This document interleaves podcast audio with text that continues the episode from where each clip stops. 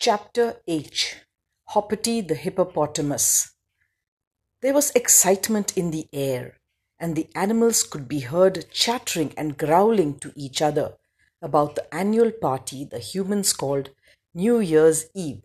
It was that time of the year when the animals set aside their differences in order to be able to enjoy the festivities. This temporary unity also ensured their safety. The monkeys, lions, zebras, wildebeest, giraffes, elephants, and a host of other big and small animals that inhabited the savannas of Central Africa were putting on their Sunday best. The monkeys helped the animals in grooming, using water to straighten the manes of the lions, the tails of the zebras, and the stiff manes of the giraffes. Hoppity the hippo had delivered her first baby a month ago. She was depressed because she had put on a lot of weight and was not looking her best.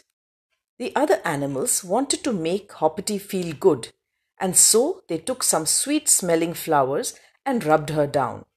She kissed her little baby, leaving her in the care of her party hating husband, and skipped along behind the other animals. They were heading for the nearby hotel where the party was already in full swing. The walls of the hotel were wavy, high in some places and low in others.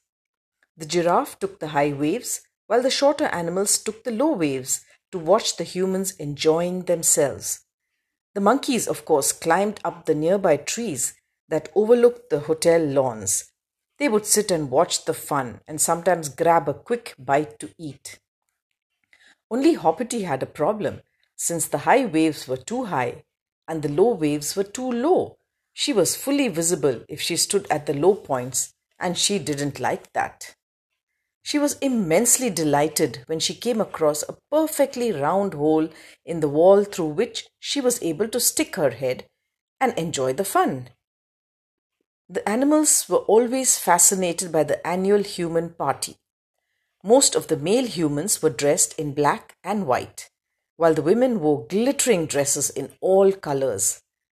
The women wore uncomfortable high heel shoes for which they gained the respect of all the animals. The waiters also wore black and white, and it was quite difficult to tell the difference between the male guests and the waiters. At one end of the lawn was a flat, round, shining dance floor where the humans would move and sway to soft music. Hoppity moved her huge backside and was thoroughly enjoying the sights, sounds, and smells. All of a sudden, she felt the urge to return to her little baby and cuddle her. Hoppity tried to take her head out of the hole, but alas, she was stuck.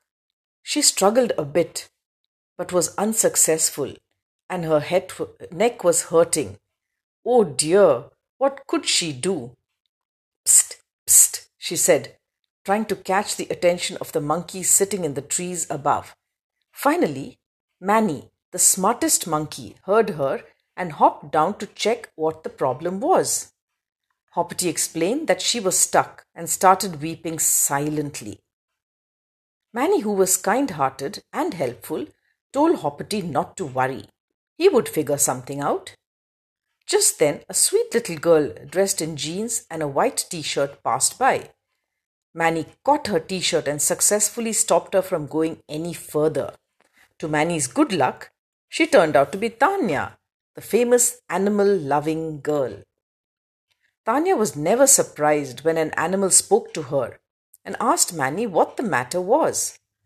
On hearing Hoppity's problem, she said, Oh dear, let me think.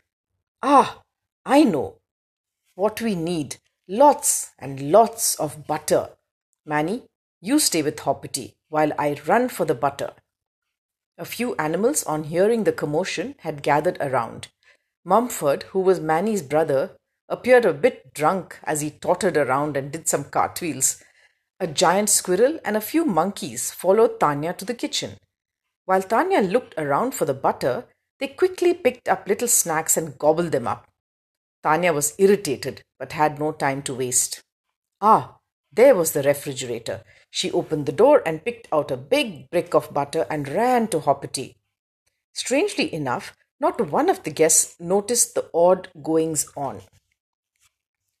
Tanya told Manny to go to the outside of the wall while she worked on the inside. They had to rub their hands together to generate some heat to melt the butter. It was hard work, but Hoppity waited patiently. Manny and the other curious animals kept licking the butter, which was really tasty.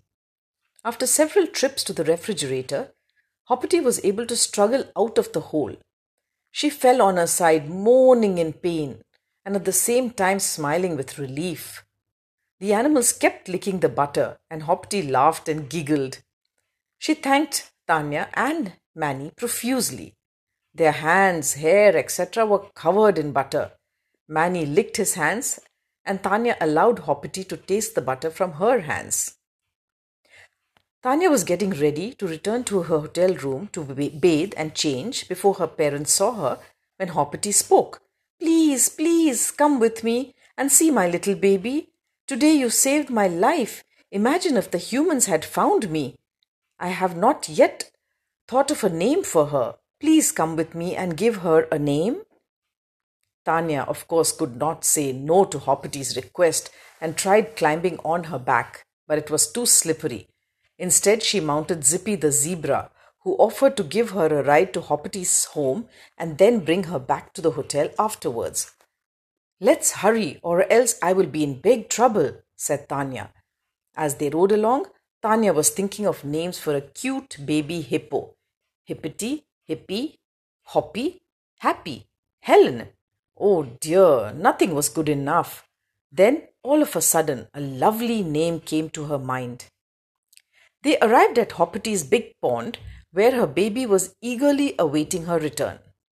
Hoppity introduced Tanya to her husband and to her baby, who was smiling from ear to ear. Tanya is going to give you a name, said Hoppity. Tanya knelt before the cute little baby. She placed her right hand on her head and grandly proclaimed, I hereby name you Hermione, after the famous girl wizard. Like she did, you too will wave, weave magic in the world. Bless you. Both parents' hearts swelled with pride and tears trickled from Zippy's big eyes. It was an emotional moment. Tanya hugged the entire hippo family and hopped onto Zippy's back. Get me back to the hotel as fast as you can, she said urgently. They left with a picture of Hermione and her father licking the butter off Hoppity's neck and loving it. Zippy took off too fast and poor Tanya fell on the ground with a painful thud. She remounted and this time held on to Zippy's neck and told him to go as fast as he could. Before long, they reached the hotel, and Tanya gave Zippy a big hug and said, Thank you. Zippy ran off to enjoy the rest of the party while Tanya sneaked into the hotel and up to her room. She opened the door to receive the shock of her life. Her parents were sitting on her bed. But instead of getting angry, they hugged her and were thankful that she was safe. They told her to have a quick bath to wash off all the gooey stuff, that is the butter, and to come down for a midnight countdown. Tanya obediently did as she was told and enjoyed the rest of the evening. The next morning, the perplexed hotel staff was unable to explain to the angry guests the absence of butter at the breakfast table. Tanya giggled, recalling her adventure with Hoppity, Manny, and Zippy.